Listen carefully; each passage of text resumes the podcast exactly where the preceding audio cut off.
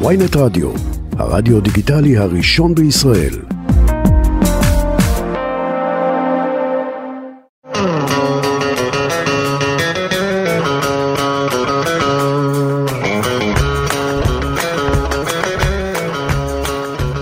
עולם הדוגמנות.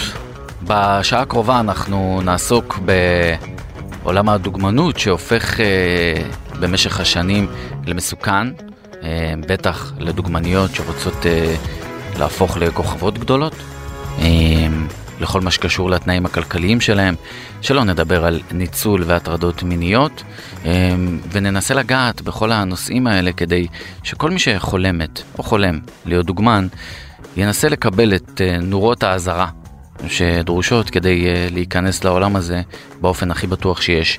Uh, מחוץ לפריים אנחנו נתחיל, לא לפני שנגיד תודה לעורכת שלנו דנית סמית ולטכנאי שלנו עמרי זינגר, מחוץ לפריים מתחילים.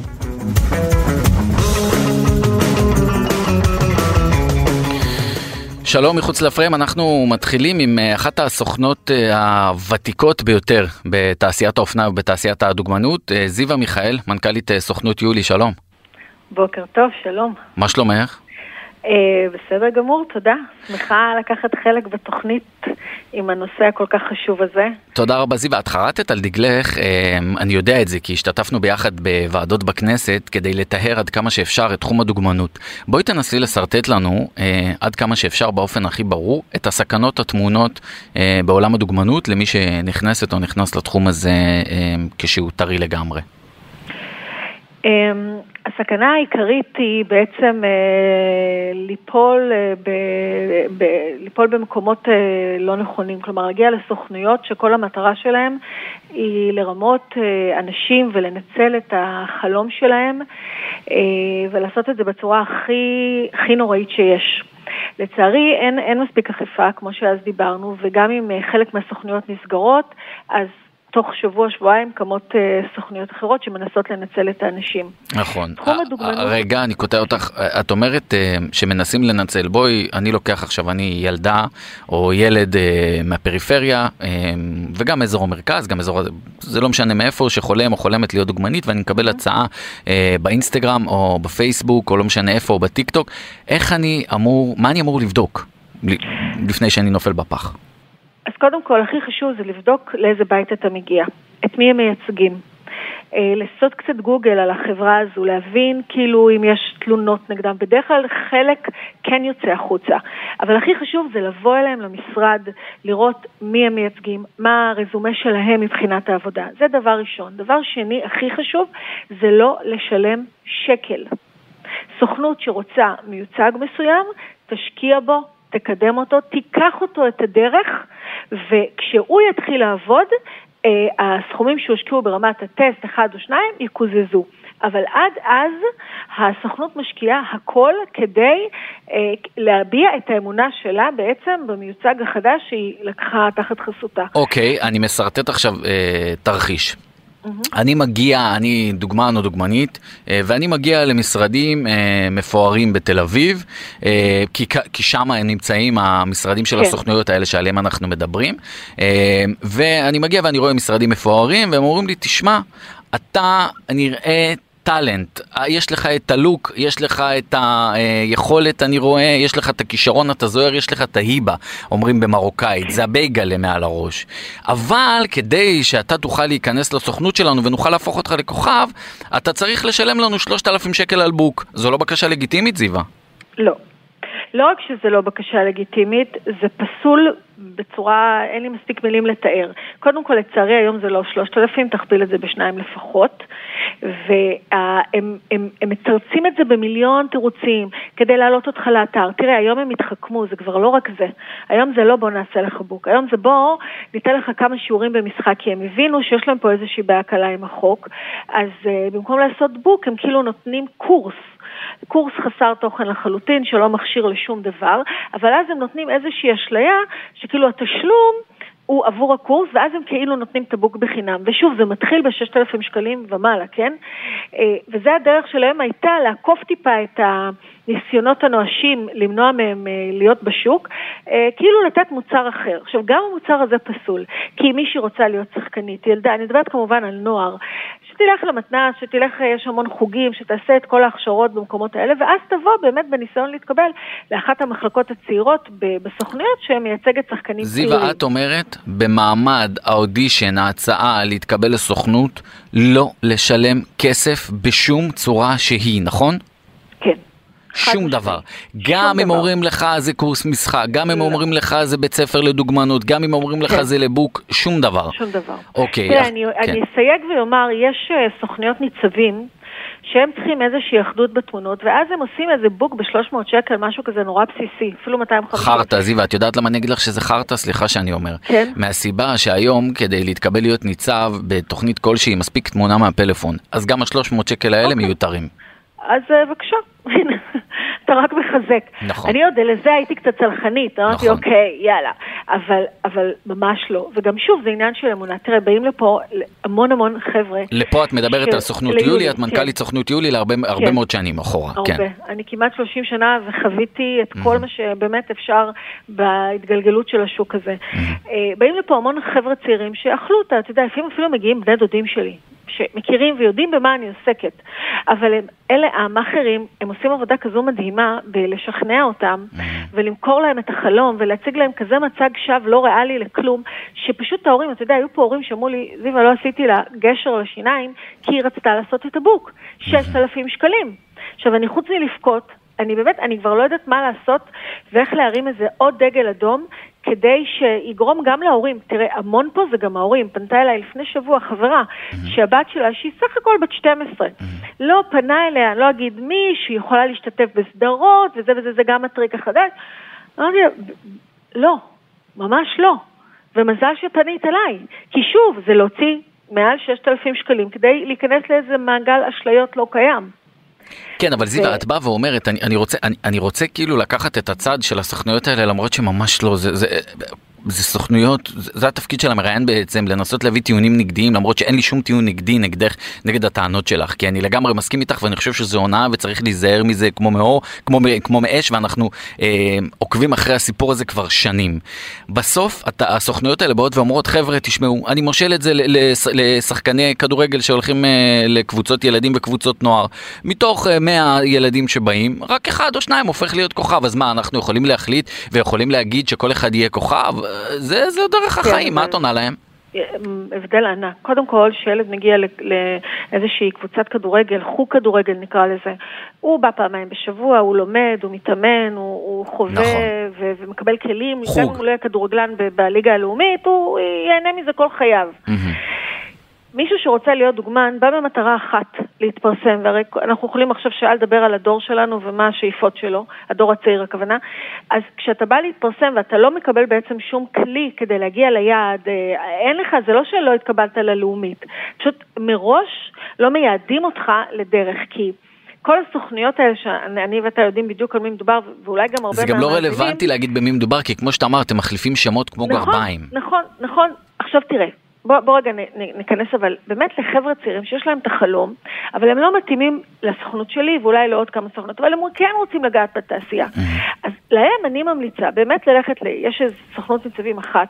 ש... או שתיים, שהן טובות, שהן מקצועיות, שאתה באמת, אתה יודע שאתה בא ואתה מקבל הזדמנויות אה, להשתתף בפרסומות שצריך ניצבים, בסדרות, אבל כשלא... ש, שבאה הסוכנות שנתנה איזה שני ניצבים ואומרת, אם אתה רוצה להיות בפאודה חמש, או באיזה סדרה נחשקת אחרת, אה, בוא אליי. ואין בעיה, בוא אליי. אבל ברגע שאומרים בוא אליי ותשלם לי 6,000 שקל, או עזוב, היום גם שמעתי על ריטיינר. שהם משלמים 500 שקלים, מתחיל ב-500 שקלים כדי להיות באתר שלהם בכלל. מטורף, אתר שאף אחד לא נכנס אליו. בדיוק, בדיוק. עכשיו, זה הבדל מהותי בין החלום שהם חשבו להיות בו לבין מה שאולי... זיווה, מי הנפגעים והנפגעות העיקריות שאת מכירה מהנוכלויות האלה? את יכולה, יש להם דפוס, יש להם אפיון? הם מתחילים לשניים. אחד זה באמת אה, אנשים ש... שמאוד רוצים להתפרסם, מאוד רוצים, אה, אתה יודע, להיות כוכבים, אה, והם יעשו הכל בדרך לזה, וגם ההורים שלהם, דרך אגב, דוחפים מאוד לכיוון הזה, ואחרים זה פשוט אחרים שנפלו בפח. שפגשו אותם פחות בקניון היום, יותר באינסטגרם או בטיק טוק, לא, גם לא בטיק טוק, זה יותר באינסטגרם או באיזה שהם רשתות שהם נפלו קורבן לפרסום שלהם, הם מפרסמים דרך אגב במלא כסף. נכון. ואז לא משנה מי הגיע, כמה יכולות משחק או בכלל איזשהו בגל יש לו על הראש, הם כאילו... משכנעים אותו שהוא מה הכוכב הכי גדול הבא בישראל. אבל זיווה, אנחנו בהמשך נעלה כאן אנשים שכן יספרו על ההצלחה שלהם דרך האינסטגרם. איך אנחנו יכולים אה, אה, לבדל את הנוכלים ואת האנשים באמת שפונים אליך דרך האינסטגרם? כי היום אינסטגרם זה כלי תקשורת לכל דבר ועניין, זה הספר טלפונים של פעם, מה לעשות? תסנן. יודע, איך, איך אני יודע? האם אני רואה עכשיו שפונה אליי אז... מישהו שיש לו 40 אלף עוקבים, שסביר להניח שהם קנויים, ושהוא מעלה תמונות מהפקות אופנה, ואשכרה הוא קונה את אמוני בזה שאני עונה לו, ואז אני מגיע לאודישן המזורגג הזה, במשרדים מפוארים בתל אביב, ואני נפרד מ-6,000 שקל שיכולתי לזרוק אותם לפח במקום... אשים לך בראש כלל אחד. כן. אם מבקשים ממך כסף, קום ולך. זה הכלל. כלל ברזל. ולכי. הנה, זיווה מיכאל, מנכ"לית סוכנות יולי במשך 30 שנה, מנהלת את עולם האופנה אה, בסוכנות שלה, אומרת, אם מבקשים מכם כסף, שאתם מגיעים לאודישן כלשהו, קומו ולכו. זיווה לא אמרה, אני אגיד את זה. אם זה אפילו שקל, שקל. קומו ולכו. לא 300, לא 3,000 לא ולא 6,000. אין בעיה. יופי. זיווה, אני רוצה לשים נקודה בנושא החשוב והמהותי הזה, ואני רוצה להעלות איתך אה, אה, לשלב הבא. אה, היום, בעבר עולם הדוגמנות היה, נקרא לזה חד גוני, כלומר, את דוגמנית, עולה על מסלולים באירופה, בארצות הברית, כותבת קמפיינים. היום זה אחרת לגמרי, תשרטטי לי את העולם הזה, היום. היום העולם הזה יותר מגוון. כלומר, יש עדיין את הכללים, את, ה, את הבסיס המאוד חזק, אם אנחנו מדברים על מסלול, המסלול מאז ומתמיד, דרך אגב, לא מעכשיו, היה מיועד לבנות מאוד מסוימות, ואני מדברת על ההיי פשן. אין ספק שהיום כשאתה בא... מה זה היי פשן לאידיוט? הקוטור. מה זה הקוטור לאידיוט? פראדה, ולנטינו, ג'קומוס, הקוטור העילית. אופנה עילית. כן, הן מאוד ברורות בנראות שלהן על המסלול. אבל, גם היום, גם זה מתחיל להיסדק. יש תצוגות גדולות שכן מגיעות uh, משפיעניות, כן מגיעות דוגמניות שהן לא בטייפקאסט הרגיל. רגע, את אומרת ש... בניגוד לבעבר, שהיית צריכה להיות דוגמנית לענות על ה-90, 60, 90, היום את יכולה לעלות על מסלול, גם אם את רק משפיענית ורק זה במרכאות. בחלק מהתצוגות כן, אבל mm-hmm. ביתר התחומים, העולם נפתח בצורה כזו מטורללת. רגע, לפני, לפני שמגיעים ליתר התחומים, זיווה, מסלולים זה עדיין משהו שהוא קיים? מסלול בהוויה שלו ב fashion week העולמי עדיין קיים, כן. גם אנחנו בארץ אה, הולך להיות פה את ה fashion week במרץ. של אה, שמוטי רייף מרים, mm-hmm. אבל באופן כללי? בתל אביב. באופן כללי, 90 אחוז פחות. אתה זוכר, היה לנו פה תצוגות כל שנה של חברות גדולות, קסטרו ורנואר. גוטקס, ו- גוטקס. וגוטקס, ואתה יודע, גם נגיד קרייזי ליין וגולברי, וכולם היו עושים חגיגת אופנה. אין את זה כמעט. יש המון דברים אחרים, את זה כבר אין. כלומר, מה יש? הדבר די היחידי שקורה, תראה, יש שנקר מוציאים כל שנה תצוגה לבוגרים שלהם, שזה מדהים, mm-hmm. אבל זה גם מספר יותר על המעצבים. אבל מה אבל מחליף? זה... מה מחליף את התצוגות? קודם כל האופנה השתנתה לגמרי. אם פעם היית עושה תצוגה בתחילת עונה, כל עונה, ומספר על מה הולך להיות בעונה הקרובה, היום האופנה משתנה ברמה שבועית. היום אנחנו אה, צורכים אופנה בצורה אחרת לגמרי. אין יותר את הצילומי אה, פעם, ב, אה, פעם בעונה. אנחנו נמצאים כל חודש. וואו. הסגנון עבודה של בואנה, הצלמים ה... עושים בוכטות, אה? הם מסכנים דווקא. למה? אם מצלמים פעם בחודש. אז אני אסביר לך, פעם צלם היה בונה קמפיין, גם היום זה עוד קורה, אבל פחות. Mm-hmm. היה בונה קמפיין, והיה סיפורים מערכתיים בקמפיין, ולוקיישנים מטורפים, ומספרים סיפור אופנה. היום זה יותר טכני. היום רוב הצלמי אופנה בישראל, רובם כבר לא מחזיקים סטודיו, אין כדאיות. הפורטה ניתן דווקא לצלמים היותר, אה, אני קוראה לזה טכניים ושלא ייעלבו, אבל שמצלמים יותר אונליין, שמצלמים את האינסטנט. מה, מספיק שתדע ללחוץ על הפלאש כאילו? לא, אני יכולה להגיד לך שניסו בארץ לעשות מין סופר סטודיו שיש אה, אה, כמו מצלמה אוטומטית שמצלמת על וואו. פודיום כזה, ומקסים, מקסים, מקסים, זה לא נראה לי כזה מה מקסים? זה לוקח להם את העבודה לצלמים. ברור, לא, אני אומרת, הם ניסו לקחת את זה לשלב mm-hmm. שכבר תכף אין צלמים. וואו. רעיון מקסים כשברמת ההתקדמות לא, לא ישים. אה, כי עדיין צריך צריך את הנפש, צריך את היצירתיות קצת. זה כבר לא, אז האופנה היא כבר לא אומנות, הצילומי אופנה הם כבר לא אומנות, הם כן, יותר נכון. כמו מסחרה. נכון. פה ושם אתה רואה פוקס יוצאים לצילומים כאלה, קרייזי ליין, לא, גם כמה הם, רנואר, קסטרו כאלה, כן. אבל תראה, גם כשאתה נכנס לזארה, אז יש לך את הצילומי fashion שלהם, בחנויות, ב front של האתר, אבל בסופו של יום, כשאתה בא לקנות בגדים, אתה רואה את הדוגמניות עובדות קשה. זיווה, בוא, בואי נדבר שנייה, היום דוגמניות יכולות להתפרנס רק מעבודת הדוגמנות, כמו בעבר? אני חייבת להגיד לך שכן, ואני אגיד לך, אני אסביר את זה. פעם היה את ה top model. Mm-hmm. היה איזה את הגווארדיה, אתה יודע, שירלי בוגנים כזה, שלי גפני. רשימה מאוד מצומצמת. מאוד מצומצמת, שבאמת נגרו טוב, גם בעולם. היום, ה, ה, היום יש במה להרבה יותר דוגמניות שעובדות. אם זה בעבודה השוטפת שלהם כדוגמנית, או אם זה במדיה החברתית, mm-hmm. ומצליחות לייצר להם פרנסה מדהימה. ויש להם, לנו היום מנעד הרבה יותר של דוגמניות בפרונט, שאנחנו יכולים לייצר להם הרבה עבודה. אבל, אבל אז המשפיעניות וכוכבות הרשת לוקחות בעצם את העבודה על הדוגמניות המסורתיות, לא? לא, הן לוקחות סוג אחר של עבודה, אבל שאתה רק סכסוכים את רוצה לעשות, זיווה, זה משהו יותר נורא. לא, להפך. אתה יודע, אני, כן. אני, אתה, אני, כשאני, אתה יודע איך אני עבדתי על העיניים שלי אה, כשהתחיל כל עידן האינסטגרם? אני לקח לי שנה לאמן את עצמי, להסתכל על יופי בצבעים אה, ובסגנונות שונים. אתה מבין? לקח לי זמן אה, לחבק את השינוי הזה ולהבין שמטר שישים זה לגמרי משהו שעובד. וואו, זיווה בואי נדבר שנייה על, על uh, uh, השתלטות ה... בצדק רב, עידן המיטו על כל תעשיית הבידור, תעשיית השואו-ביז ובטח תעשיית האופנה. כמי שיש 30 שנה בתחום, את רואה היום דברים שקורים אה, ודוגמניות באות ומספרות אה, הרבה יותר מבעבר, ואם כן, אז דוגמאות. בטח. קודם כל, יש מודעות. גם לדוגמניות וגם לאנשי צוות. אם פעם, אה, אני אתן לך את הדוגמה הכי בסיסית, היום אה, אה, מנהל שיווק, עזוב רגע צלם, לא יעלה במעלית לבד עם דוגמנית, כי הוא לא רוצה לקחת סיכון, אני נותנת את הקצה. כן. אבל גם בסטודיואים, אין מצב יותר שצלם יסדר לה את החזייה, או את החולצה לצורך העניין, לא משנה. אין, אין יותר את המצב שאנשים מרשים לעצמם, גם לא במילים, אה, להתנהג בצורה שהיא לא מכבדת. ומה זה מכבד? זה בדיוק כל עידן המיטו שחינך אותם.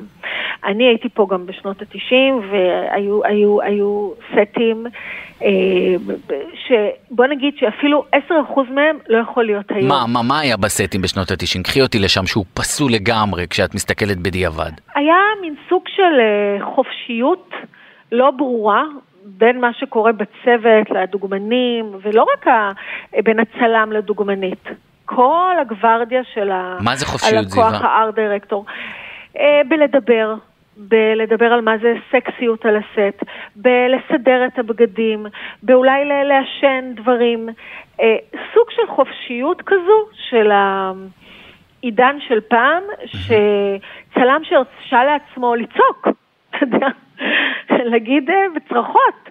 כל מיני דברים כאלה שהיום כשאני מסתכלת על זה בדיעבד, אני אומרת, יואו, אימא'לה, אתה יודע, אתה, אתה, אתה גם היום הרי לא, לא תיגע בדוגמנית, תגיד לה, וואו, איזה גוף, או גם אתה דרך אגב, לא תגיד לו דוגמנית היום, מה קרה, אכלת יותר מדי פסטה? אתה יודע, זה דברים שלא ייאמרו היום. זה דברים שלא נאמרים היום, סיבה. תראה, אם מישהו מעז חלילה וחס להגיד את זה, אז אה, אה, הוא, הוא יודע שהוא הולך להיתקל בבעיה מאוד רצינית. ולהגיד לך, אם מישהי חווה משהו והיא לא משתפת אותי, חבל, אבל אני יכולה להגיד לך שהיום הבנות הן מאוד במודעות. עכשיו, רגע, גם בגלל כל מה שקרה עם סוכנים שהם אה, סוטים וכאלה, גם לבנות האלה היום בגלל החשיפה שהייתה, יש להם יותר הבנה שגם אם נורא נורא רוצה, רוצות להיות את האייקון הכי נחשב שלהם בדוגמנות, או, ב, או ב, ב, ב, בתור משפיענית, יש דרך. זיווה, כשעוברות אלייך דוגמניות, הן באות ומספרות לך, אה, הסוכן הזה עשה לי ככה, כן. והסוכן הזה עשה לי ככה, הכניס כן. ידיים, כן. נגע, ניסה להתחיל איתי וכו'? כן, אבל אני חייבת לציין שבשנה האחרונה, אני לא נתקלתי, לא שמעתי. מאז פרשת שי אביטל? כן, והייתה עוד איזה פרשה. אה, ו... אבל אתה יודע, אני לא תמימה, ואני יודעת שאני רואה, אתה אתה יודע מה, אני אחר כך, כשנסיים את השידור, אני אעביר לך משהו לוואטסאפ שלך, שתבין שיש סוכנים שלא מתביישים היום להזמין בנות לאודישן בחדר 1920 במלון X או Y, ולכתוב את זה. ואתה יודע מה עצוב? שאולי גם יש בנות שיבואו לאודישן הזה. ולך תדע, אני לא יודעת. מה היה, מה היה כתוב בהודעה שראית בלי שמות? כי אחר כך... מישהי הראתה לי, אה, שבאה לפה ושאלה אותי על הסוכן הספציפי הזה, אה, שהוא עושה אודישן גדול למישהו שבא מחו"ל, בחרת כזאת, אני שיעביר לך. והוא מזמין אותה לאודישן בחדר בבית מלון? כן, הוא הזמין את כל הבנות לבוא, זה לא אישי. ואודישן בחדר בבית מלון, גם כן. אם הוא שכר מישהו מחו"ל, זה לא, זה לא לגיטימי גם היום. לא, לא, אתה יודע מה? גם לא לובי בבית מלון. לא. אתה סוכן? אתה סוכן? בואו למשרד של הסוכן. עכשיו, אני את לא... אומרת, את אומרת, רגע, בנות, אודישנים, אך ורק במשרדים של הסוכנים. רצוי מאוד, ואם זה קורה בלובי של בית מלון, שזה עוד נגיד, או, או מסעדה, כי, אה, לא יודעת, אה, הסוכנות נסגרה בשש והוא לא יכל לחכות, אז שאחד הסוכנים יתלווה. כן, שיקחו אחריות. שאחד הסוכנים יבוא ויחכה ביחד עם הסוכן. תראה, קרה לנו, אבל אנחנו בדרך כלל חברים, תראה, אחרי הקורונה, סוף סוף, בחצי שנה האחרונה התחילו להגיע שוב סוכנים מחו"ל. מהסוכנויות הכי גדולות בעולם שאנחנו עובדים איתן בשיתוף פעולה צמוד. חצי מהבנות שלי עכשיו, as we speak, נמצאות בסוכנויות האלה בבירות האופנה. אז ברור שאם אחר כך יוצאים ו- ויש מישהי שלא יכלה להגיע, אז אנחנו פוגשים אותה ביחד עם הסוכן. הכל בסדר, אבל כל עוד את, את, הכל קורה בבית שאת מבינה או מבין שהוא בית שברור מה, ה, מה הוא עושה. ברור שביולי מייצגים אנשים. אתה מבין? וגם אם האימא חוששת, היא יכולה לדבר זיווה, היום את ממליצה להגיע רק עם ההורים לאודישנים? זה נגיד משהו בחוק שלא הבנתי. לא. אני חושבת שחשוב להגיע עם ההורים. אני אבל חושבת שלא, שזה לא, אני לא חושבת שזה מה שיכריע לפה או לכאן. למה? כי הרבה פעמים ההורים יותר נלהבים מהילדים, ויש פה בעיה. דבר שני, אם יש מצג שווא, אז האימא יכולה לבוא עם הילדה או אבא, לא משנה, פגישה אחת, ואז אה, יהיה כזה חנדלח, ואז בפגישה השנייה כבר האימא לא תבוא, כי היא כבר הייתה. אז זה, זה לא קידם אותנו למטרה. המטרה שלי הייתה בכל הדיונים בכנסת, זה לעשות רישיון. זאת אומרת, שגם... את אומרת שסוכן דוגמניות חייב שיהיה לו רישיון חייב, מהמדינה. חייב. לא כל רישיון, אחד יכול להיות סוכן דוגמניות. לא, לא, לא. בטח ובטח אלה שאין להם עבר פלילי, זה ברור, אתה יודע, בכלל אין שאלה. את, אומר, את אומרת צריך תעודת יושר כדי לקבל רישיון לסוכנות דוגמנות. זיווה מיכאל, עוד אה, מנכ"לית סוכנות יולי, עוד אה, שאלה אחת ברשותך. אה, גיוון היום, אה, זה הפך להיות משהו שהוא מאוד מאוד חשוב, ולאו דווקא אה, מתרחש היום על, אני מדבר על דוגמניות פלאס סייז, אה, שזה אומר דוגמניות אה, במידות גדולות, אין מספיק כאלה, והחברות לא מספיק מביאות את זה לידי ביטוי, אבל זה התחלה. למה לא מספיק מביאים את זה לידי ביטוי? וואו, קודם כל תראה, אם היית מראיין אותי לפני חמש שנים, הייתי ממש בוכה ואומרת לך, תקשיב, יש לי בנות יפות מדהימות ב plus size, אבל אין לי לקוחות, אוקיי? עכשיו אני אומרת לך, יש לי לקוחות ויש לי הרבה יותר בנות, והשוק, אם אתה תיכנס היום ל models.com, ואני מדברת איתך רגע ברמה הבינלאומית, ותלך היום, סוגרים את 2022, ויש להם מה שנקרא top ranking, אתה תראה בין הבחירות שלך, לפחות, ואין, יש איזה עשר, לפחות שלוש שהן פלאס, ממש פלאס. שזה מדהים ומרגש, גם אם תיכנס אליי לאתר, אז אתה תראה גם פלאס ותראה גם את... אה, זיווה, אחרי כל השיחה הזאת מגיעה לך הפרסומת הזאת. זיווה מיכאל, מנכ"לית סוכנות יולי, תודה רבה רבה על השיחה, על הדגשים ועל העבודה שלך, ותמשיכי בעבודה שלך, בדרך הישרה הזאת שלך, אנחנו ניפרד כאן, יכולנו להמשיך עוד שעות. תודה רבה, זיווה מיכאל, מנכ"לית סוכנות יולי. תודה. ועכשיו אנחנו עם אה, דוגמנית... בהווה, אבל הקריירה שלה אה, אה, התחילה כשהיא הייתה בשנות ה-20 לחייה, אולי קצת לפני, אה, מלכת היופי לשעבר של ישראל, רבית אסף, מה שלומך? בסדר גמור, מה העניינים? לא, זה יפה שגדלת דוגמנית בהווה.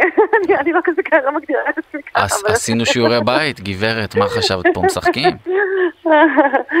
כן, אז קודם כל כיף להיות עכשיו איתך בשידור. תודה רבה.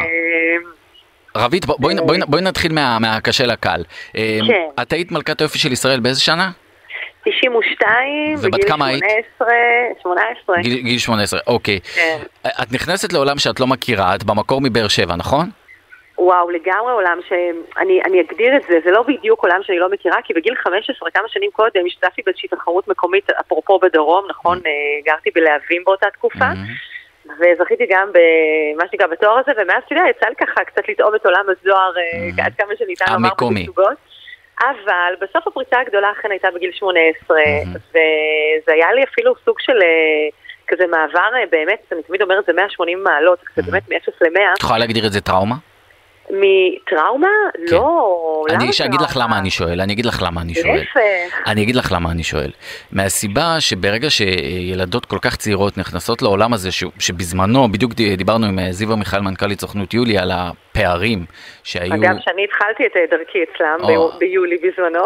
אז, אז עוד יותר, ועל הפערים של החופשיות, של הדברים שנאמרו ונעשו אז בעולם הזה, על ההתנהגויות שלא היו עוברות היום, ואני מדמיין לעצמי ילדה בת 18 שמגיעה אה, מלהבים, שעכשיו פורצת אה, בכל הארץ, אה, את נתקלת גם בסיטואציות פחות נעימות, אם זה מסיבות שהן כאילו מגניבות, אבל בעצם יש שם הרבה מאוד סמים ואלכוהול וניצול מיני, זה דברים שחווית אותם? תשמע, אז אני, אני תמיד אומרת, אתה יודע, זה מאוד, באמת, באמת, אני חושבת שזה לא משנה אם זה אז או היום, או אם הייתה יותר חשיפה או פחות חשיפה, או הכל היה פחות נזיל או, פח, או יותר נזיל, בסופו של דבר, באמת, באמת, זה נורא, חש... נורא תלוי מי, מי הבן אדם. הסנטר הזה, אם יש לך אותו, אין לך, ובסוף, אתה גם ההורים, במקרה הזה שאתה, ילדים, אני חושבת שיש לנו דוגמה מאוד טובה לבר רפאלי, שבגיל מאוד מאוד צעיר התחילה בעולם לטייל, ואימא שלה ציפי לא עזבה אותה לרגע. אז תמיד היה שם מישהו ששמר, שגונן, ש... ובסוף גם, אתה יודע, זה, זה או שיש לך את הסנטר הזה או שאין לך אותו. אני יכולה להגיד לך שבאמת בגיל 18, אה, שגרנו אז בלהבים, ומצאתי את עצמי כל יום אמורה להיות בתל אביב, באודישנים, בצילומים, ומה שזה לא יהיה, יהיה בתצוגות אופנה.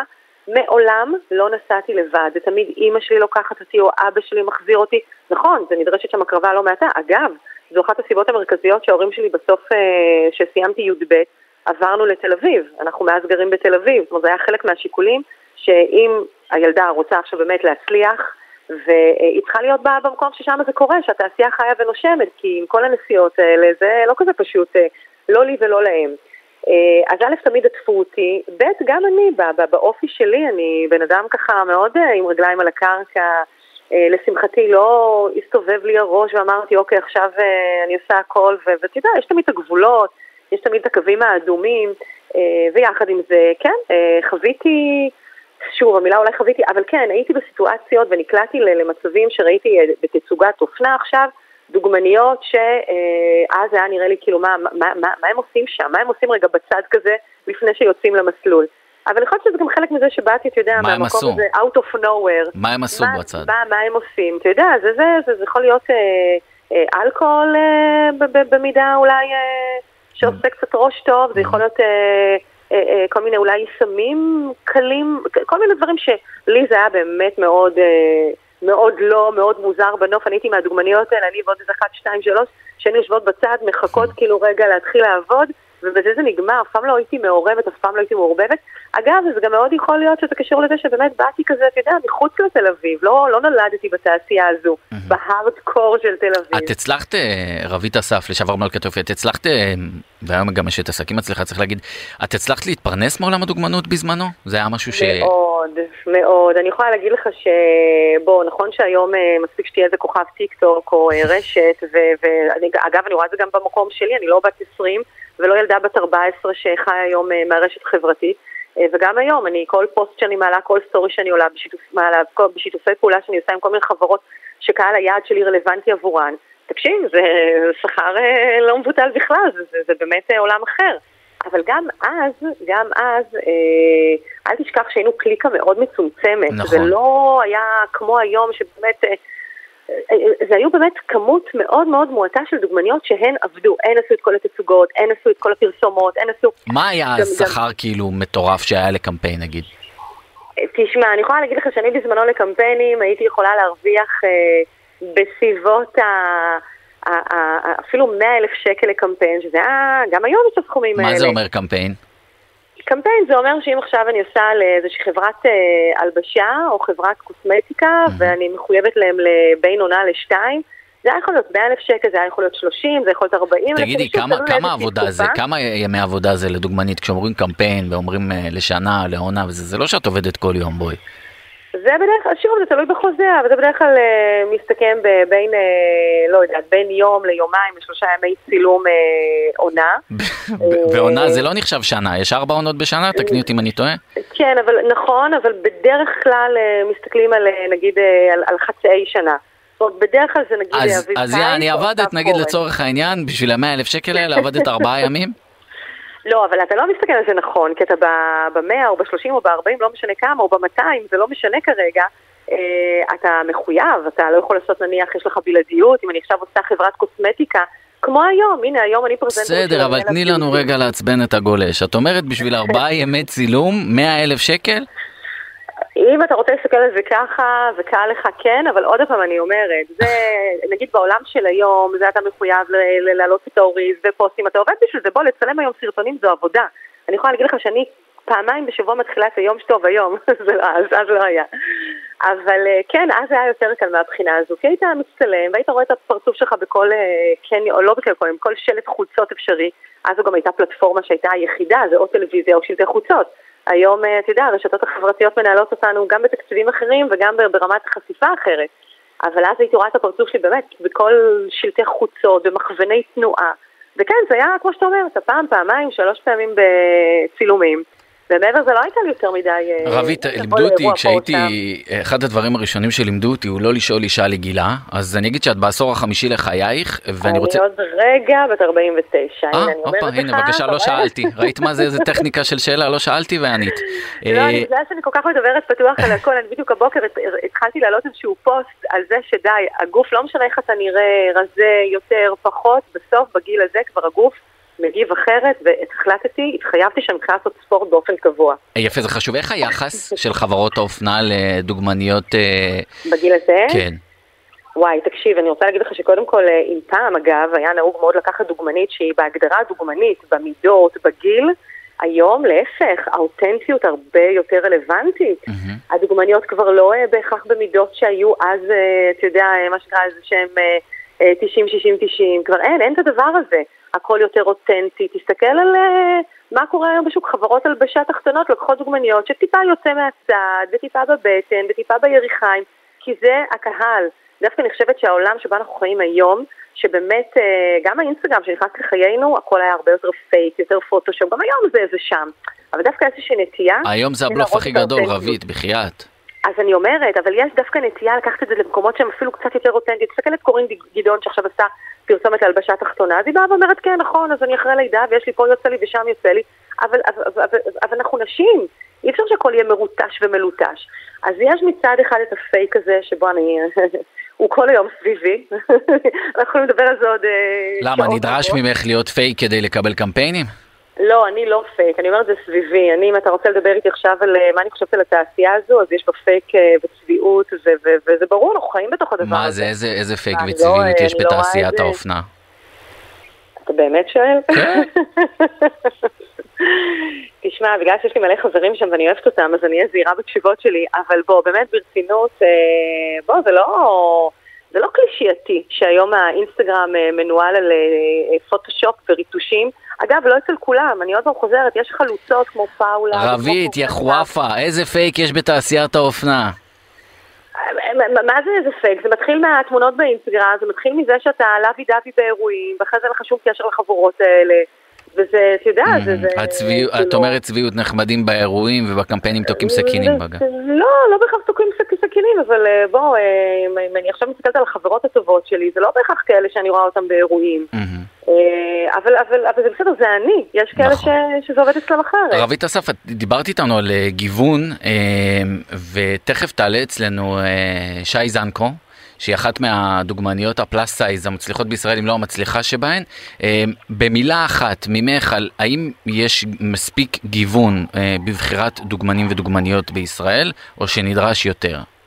תראה, אני חושבת שמי שניסה לעשות בזמנו את השינוי הזה, זה היה חבר מאוד טוב שלי, מוטי רייף, שבאמת בא ואמר שבוע האופנה, השנה, וזה היה לפני כמה שנים טובות, כבר לא יהיה רק עם דוגמניות, אה, מה שנקרא, שאנחנו מכירים. כן, אוקיי? זה ברור, זה... השאלה היא עד כמה זה יהיה משמעותי, כי... אני, אני חושב, קודם כל אני חושבת שכן, שיש אה, מקום לכולן, mm-hmm. אפרופו תחרות מלכות היום, נכון. שכל השנים האחרונות, ואני יכולה להגיד לך כמי ששפטה שם וליוותה את הבנות, אנחנו נתנו מקום באמת לכולם.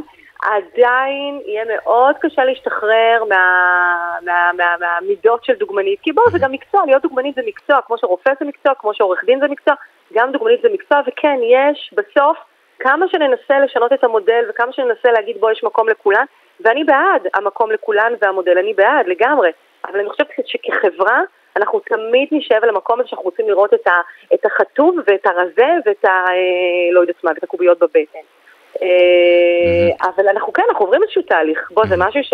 תהליך, תהליך חשוב וראוי. רבית אסף, מאוד, אה, מלכת מאוד. היופי לשעבר ואשת עסקים היום, תודה רבה רבה על השיחה הזאת. תודה לכם. ביי מותק. אה, עכשיו אנחנו עם אה, שי זנקו, כמו שהבטחנו, הדוגמנית ה plus size בעיניי אחת המצליחות בישראל, יש שיגידו המצליחה שבהם, והסיפור שלו הוא לא פחות ממדהים, אנחנו עכשיו איתנו על הקו, שי זנקו אהלן, שלום, בוקר טוב, מה נשמע? בסדר, מה שלומך? בסדר. אה, בואי קחי את הבמה, תספרי לי בדיוק איך הפכת להיות דוגמנית. אה, אז האמת, כמו שרבית אסף אמרה, שלפני כמה שנים מוטי רייס אה, החליט שצריך גיוון בשיעור אופנה בתל אביב, אז אה, ככה די גילו אותי, גילו אותי באודישנים. באתי לאודישן אצל דרור קונטנטו, שאז עשה אודישנים פתוחים לכולם, והגעתי ובאמת היו שם איזה קרוב ל-600 בנות, כל אחת מהממת ביופייה, ולא התקבלתי. דרור התקשר אליי יום למחרת ואמר לי שאני לא מתאימה למידות שהוא מחפש לתצוגה עצמה. והוא קישר אותי אז אה, לריי שגב שהייתה גם דוגמנית וגם בדיוק פתחה. רגע, שנייה, בואי בוא, בוא, אני רוצה ל- לתקצר את זה ב- במשפט. את דרך חברה מגיעה לאודישנים לקמפיין של מעצב השמאלות קלה דרור קונטנטו, מי שמכיר אותו הוא היה באח הגדול, היום הוא, גם אז הוא היה מעצב שמאלות קלה, עכשיו הוא הגיע לריאליטי בזמנו. את מגיעה לאודישן, לא מתקבלת, אבל אז הוא מחבר אותך לסוכנת דוגמניות, שבזמן שאת, מה, במה מתפרנסת מאותם, באותם ימים? אני באותו זמן מלצרית. מלצרית. מלש"בית. מהמם, כן. אוקיי. בדיוק הייתי אז בסוף י"ב שלי, אה, וישר אה, דברים התגלגלו מאוד מאוד מהר. מה זה מהר? אה, ספרי לי. מה זה מהר? בארץ לא הייתה עבודה. אז באתי לפה, כאילו הייתי פה, אז גרתי בארץ, מהמם. ובאתי לצילומים, והצילומים הייתה רוח, ולא הסתדר, ולא הסתדר הסט, ולא, לא, לא, לא, כל מיני סיבות.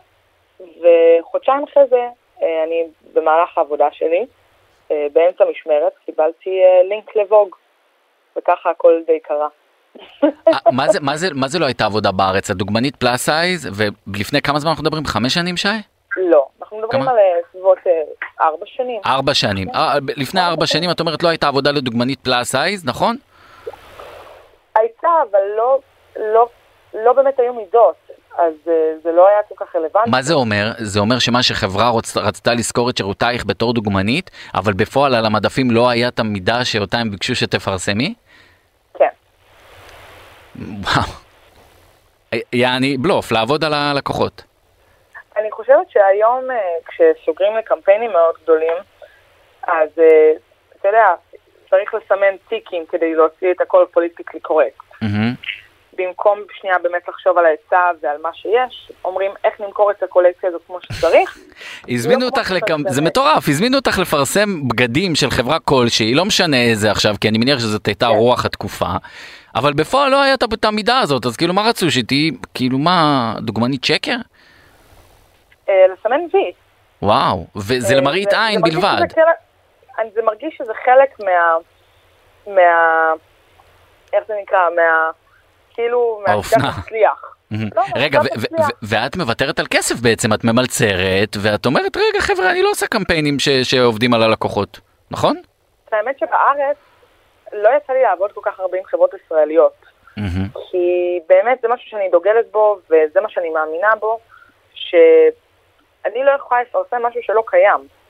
אבל את מוותרת על כסף, נכון? למען העקרונות. היום, היום, אז. בשנים האחרונות, אז, אז הייתי ילדה צעירה, הכל בסדר, אבל אז, אז שהתחלתי להבין מה קורה פה, אמרתי, הופ, הופ, הופ, stop רגע, stop כדור הארץ.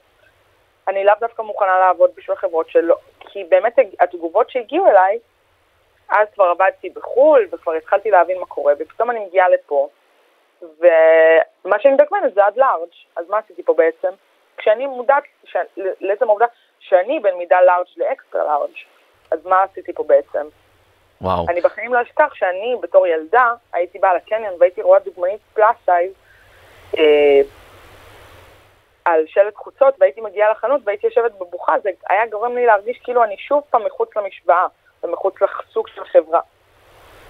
ובגלל זה אני כל כך חושבת שכן צריך לתת מקום לשינוי הזה ולטווח מידות הזה, כי זה משהו שהוא, שיש פה, שיש פה צורך בו.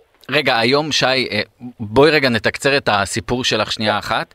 אחרי אותה, אחרי אותו אודישן אה, אצל דרור קונטנטו שלא עברת, את חוברת לסוכנת, ממשיכה לעבוד כמלצרית, ואז יום אחד Vogue אה, ארצות הברית מפרסם תמונת שער שלך, ומשם החיים שלך משתנים לגמרי, את עוברת להתגורר בלונדון, ומצליחה שם עם הצעות מסוכנויות דוגמניות שונות, בוחרת בסוכנות אחת, ופשוט מפתחת קריירה בלונדון, מה קורה בישראל בזמן הזה שיש דוגמנית plus size כוכבת ישראלית? מה קורה מבחינת הפרנסה שלך? מה קורה מבחינת הקמפיינים שאת גוזרת או לא גוזרת? אני יכולה להגיד שבארץ פחות, פחות גם היה לי את המקום לעבוד פה, באמת רק אחרי שנה וחצי שעבדתי בלונדון נונסטופ, אז התחילו להגיע פה הדברים היותר שווים נקרא לזה ככה, אבל גם אז פתאום אני קולטת שאני מדגמנת למותג מסוים באמצע מידות. או שהמותג, שבעצם אני מגלה שהמותג הזה בעבר לא הסכים, לא, זה די לחשוף את המותג, אבל אה, להגיד שבחורות לא יכולות, אה, שבחורות מעל מידה 42 לא יכולות ללבוש את המותג הזה כי זה לא יישב עליהן טוב. את רואה, בזה, להגיד, את רואה בזה שליחות? זה, זה מה שאני רואה בעבודה שלי. אני, האמת שאני פחות, אני בגיל שאני מנסה יותר ליהנות ממה שאני עושה, mm-hmm. ובאמת לעבוד אני מרגישה שאין הרבה במקום שלי שבאמת לקחו את זה כשליחות. ואני לא מסתכלת על העבודה שלי כמקום של, אוקיי, סבבה, אני עושה כסף, אבל אם אני לא רואה בזה סוג של שליחות וסוג של משמעות נוספת, אני לא רואה את עצמי ממשיכה לעבוד באותה עבודה. Mm-hmm. ובגלל זה כשהרבה כסף מונח על, על, על הכף מצד אחד, אבל מצד שני זה האידיאולוגיה שלי ומה שאני מנסה לקדם, אני כמובן אלך על האידיאולוגיה שלי ואני לא אלך על, על, כמה, את זוכרת, את יודעת לשים לי את האצבע שוויתרת על הרבה כסף uh, למען האידיאולוגיה? ויתרתי על המון המון כסף. את יכולה לתת לי דוגמה בלי, בלי שמות, דוגמה על כמה כסף ויתרת כי uh, לא מכרו באמת uh, בגדים uh, שביקשו שתדגמני אותם? נגיד ויתרתי פה בארץ על עבודה של עשרת אלפים דולר, לקדם קרן לסימני מתיחה. למה? כי, כי אני מקדמת שכל בחורה תאהב את הגוף שלה as is. כמובן שכל אחת יכולה לעשות מה שהיא רוצה כדי שיהיה לה טוב, אבל אני לא אבוא ואמכור מוצר שאמור למכור חלום מסוים, mm-hmm. של בואי תשימי את הקרם הזה וזה ישנה לך את החיים. Mm-hmm. זה לא. Mm-hmm. זה לא. מתי היה הרגע כל... שהפסקת למלצר אה, והתחלת לעבוד נטו בדוגמנות? אה, זה מצחיק ממש, כי ביום שיצאה הכתבה של התמונה הראשונה בווק בעצם... אמרתי אה, שער, זה היה שער או שזו הייתה תמונה? זה הייתה... זו הייתה כתבה ב Vogue. כתבה ב Vogue, אוקיי, צריך לתקן את זה, כן. המותג בגדי ים שעולה פינקמנטי, אבל הם בחרו את התמונה שלי, של מישהי plus size לבד, וזו התמונה היחידה שהופיעה באינסטגרם של Vogue העולמי, שהיה קרוב ל-30 מיליון עוקבים אז. וואו, אוקיי. מדברת איתך לפני ארבע שנים. כן, ואז באותה נקודת זמן, מה, את ממלצרת ואת פתאום מגלה שמתפרסמת תמונה באינסטגרם של Vogue? כן, זה מה שקרה. איזה מטורף. כש, כשמלצרת החיים שלך השתנו, במשמרת מלצרות החיים שלי השתנו. כן, לגמרי. שי, אני רוצה להגיע איתך להבדל בין ישראל אה, לחו"ל, אה, דווקא בכל מה שקשור מאחורי הקלעים של אה, עולם הדוגמנות. את בסוכנות היום, את בסוכנות ישראלית היום גם? כן, אני בסוכנות ישראלית היום. אני אני אצל עמרי הארי פה בארץ. ואת בסוכנות בחו"ל גם, נכון? אבל אני בעיקר בחו"ל. אני בעיקר עובדת בחו"ל, כי אני מרגישה שיש משהו בהוואי, אם זה האירופאי או אם זה הלונדוני יותר, שפחות יש שפיטה. למה בישראל עדיין שופטים אותך בתעשיית הדוגמנות? אני, אני מרגישה שזה לאו דווקא רק בתעשייה, אני מרגישה שאם אני הולכת בים בביקיני, אני רואה את כל המבטים. ויש גם הערות או רק מבטים? יש הערות, אבל היום אני יכולה להגיד שאני לא אתן להערות לעבור לידי בכלל, כי זה לא... כי בעיניי זה לא משהו שהוא רלוונטי. מה ההערה שחרתה אותך? מה ההערה שסרטה בך משהו? ההערה הכי שסרטה בי, אני חושבת שהיה בחור שיצאתי בו, יצאתי איתו, סליחה. אה, יצאתי איתו לפני, אה, ממש לפני שהתחלתי לדגמן. והייתה לי תקופה ארוכה מאוד של בולמיה. וואו. שבאמת ניסיתי אה, להיכנס למידות שכולם רצו ממני, כולם, כל הסביבה שלי ביקשה ממני, מה זה ביקשה ממני? אמרה, איזה יפה, את חייבת להרזות, כל מיני לחצים מכל מיני כיוונים של לרדת במשקל כדי שאני באמת אתאים יותר לסטיגמה החברתית שכולם רוצים שאני אהיה בה. ועברתי ניתוח מאוד מאוד קשה. הייתי קרוב לכמה חודשים טובים בבית, שמונה, תשעה חודשים בבית, למדתי ללכת מחדש, הכל. זה בלי קשר לבולמיה הניתוח, נכון? תוך כדי mm-hmm. גם הייתי בולמית. את הפכת כאילו, לבולמית, בגלל, הפכת לבולמית בגלל הערות מהסביבה? ברור. Mm-hmm. זה, זה היה מכל כיוון. זה הגיע אליי, כמה, כמה הפנים שלך יפות, כמה תהיי יותר יפה שתהיי רזה, זה כאילו... תורידי עשרה כאילו קילו ש... ותהיי דוגמנית? כן, תורידי עשרים קילו ותהיי דוגמנית. כי אף פעם לא הייתי, תמיד הייתי ילדה מלאונת, mm-hmm. אין מה לעשות. יש גם uh, דברים שהם לא בשליטתך. Mm-hmm. ולא משנה כמה הפסקתי לאכול, או הייתי מקיאה, זה, הייתי יורדת במשקל, אבל, לא, אבל זה לא היה מחזיק. בואי, בואי תגידי רגע, יותר חשוב מההערה ששרת אותך, בואי תדברי שנייה לבנות אה, וגם לבנים שמקשיבים לך עכשיו ורוצים להיות דוגמנים ודוגמניות וסובלים וסובלות מההערות האלה של פחות 20 קילו, פחות 10 קילו ותהיי דוגמנית. ת, תגידי להם רגע משהו מהניסיון שלך. מהניסיון שלי אני חושבת שבאמת זה הסלוגן של טבע נאות אם אני לא טועה, אבל אתה הכי יפה שנוח לך. ואני חושבת שברגע שאתה מוריד שנייה את הסטרס ואת כל הלחצים מסביב, מה, מהסביבה, אני חושבת שבאמת יוצא ממך סוג של אור מסוים, שבן אדם שהוא נינוח רואים את זה. ובסופו של דבר, חברות גדולות שאני עובד, כשאני עושה קאסטינגים נגיד, לחברות ענקיות, כש, כשאני ביום עצבני וזה, אני בחיים לא אקבל את העבודה. אבל כשאני ביום שאני רגועה בו ונוח לי בו ואני מרגישה במקום שלי ובטוחה, אז ככה אני מקבלת את העבודה, ואני חושבת שזה, שזה מה שצריך לשדר, לא צריך לשדר. תהיי יפה אה, כשנוח לך. שי זנקו, אה, דוגמנית אה, plus size במידות גדולות, השיחה הזאת כל כך מעוררת השראה שאני ממליץ להאזין לה ב repeat כל הזמן, לא, לא לשכוח אותה. שי זנקו, תודה רבה על השיחה הזאת. תודה רבה רבה רן. תודה. שיהיה לכם יום מקסים. ועכשיו אנחנו עם אה, דוגמנית אה, ש... מנסה את מזלה, מה שנקרא, לבד, בלי סוכנות דוגמנות ובלי אה, שום פילטרים אה, של מערכות יחסים עם הלקוחות. כלומר, היא מנהלת את עצמה. נעמי ברדה, אהלן. היי, בוקר טוב, מה קורה? בסדר, מה שלומך? בסדר גמור. נעמי, את בת 23, סטודנטית, לפני שנה וחצי החלטת לעשות סוויץ' בחיים שלך ולהפוך לדוגמנית, מאז דגמנת כבר למותגים כמו טרמינל X, אה, סברובסקי וכו', ספרי לי על השינוי המטורף הזה שעשית בחיים שלך תוך שנה וחצי. אז אה, קודם כל זה באמת אה, מטורף, זה באמת הזדמנות שאני שמחה שקיבלתי אותה. לא קיבלת, אה, נשמה, לקחת אותה. לקחתי, כן, עבדתי קשה בשביל זה. האמת שאני רואה את זה בתור עבודה לכל דבר, אני רואה את זה, אני עושה את זה ב, ב, כמשהו מאוד מקצועי, אני... כן, אבל איך מתחילים בכלל לנהל את עצמך? כאילו, איך המחשבה? מה, מה, מה קורה שפתאום את הופכת לדוגמנית ואני מנהל את עצמי? מה, מהירח בא לנו? איך? תספרי לי רגע. אז ככה, קודם כל השיקול היה כלכלי, mm-hmm. סוכנות ב... כן, הרגשת שאת צריכה לעבוד. כן, mm-hmm. קודם כל כן, צריך לעבוד בשביל להתפרנס טוב במדינה, mm-hmm. וגם מבחינה, מבחינה כלכלית, סוכנות אה, גובה המון עמלה. כמה עמלה לקחו לך?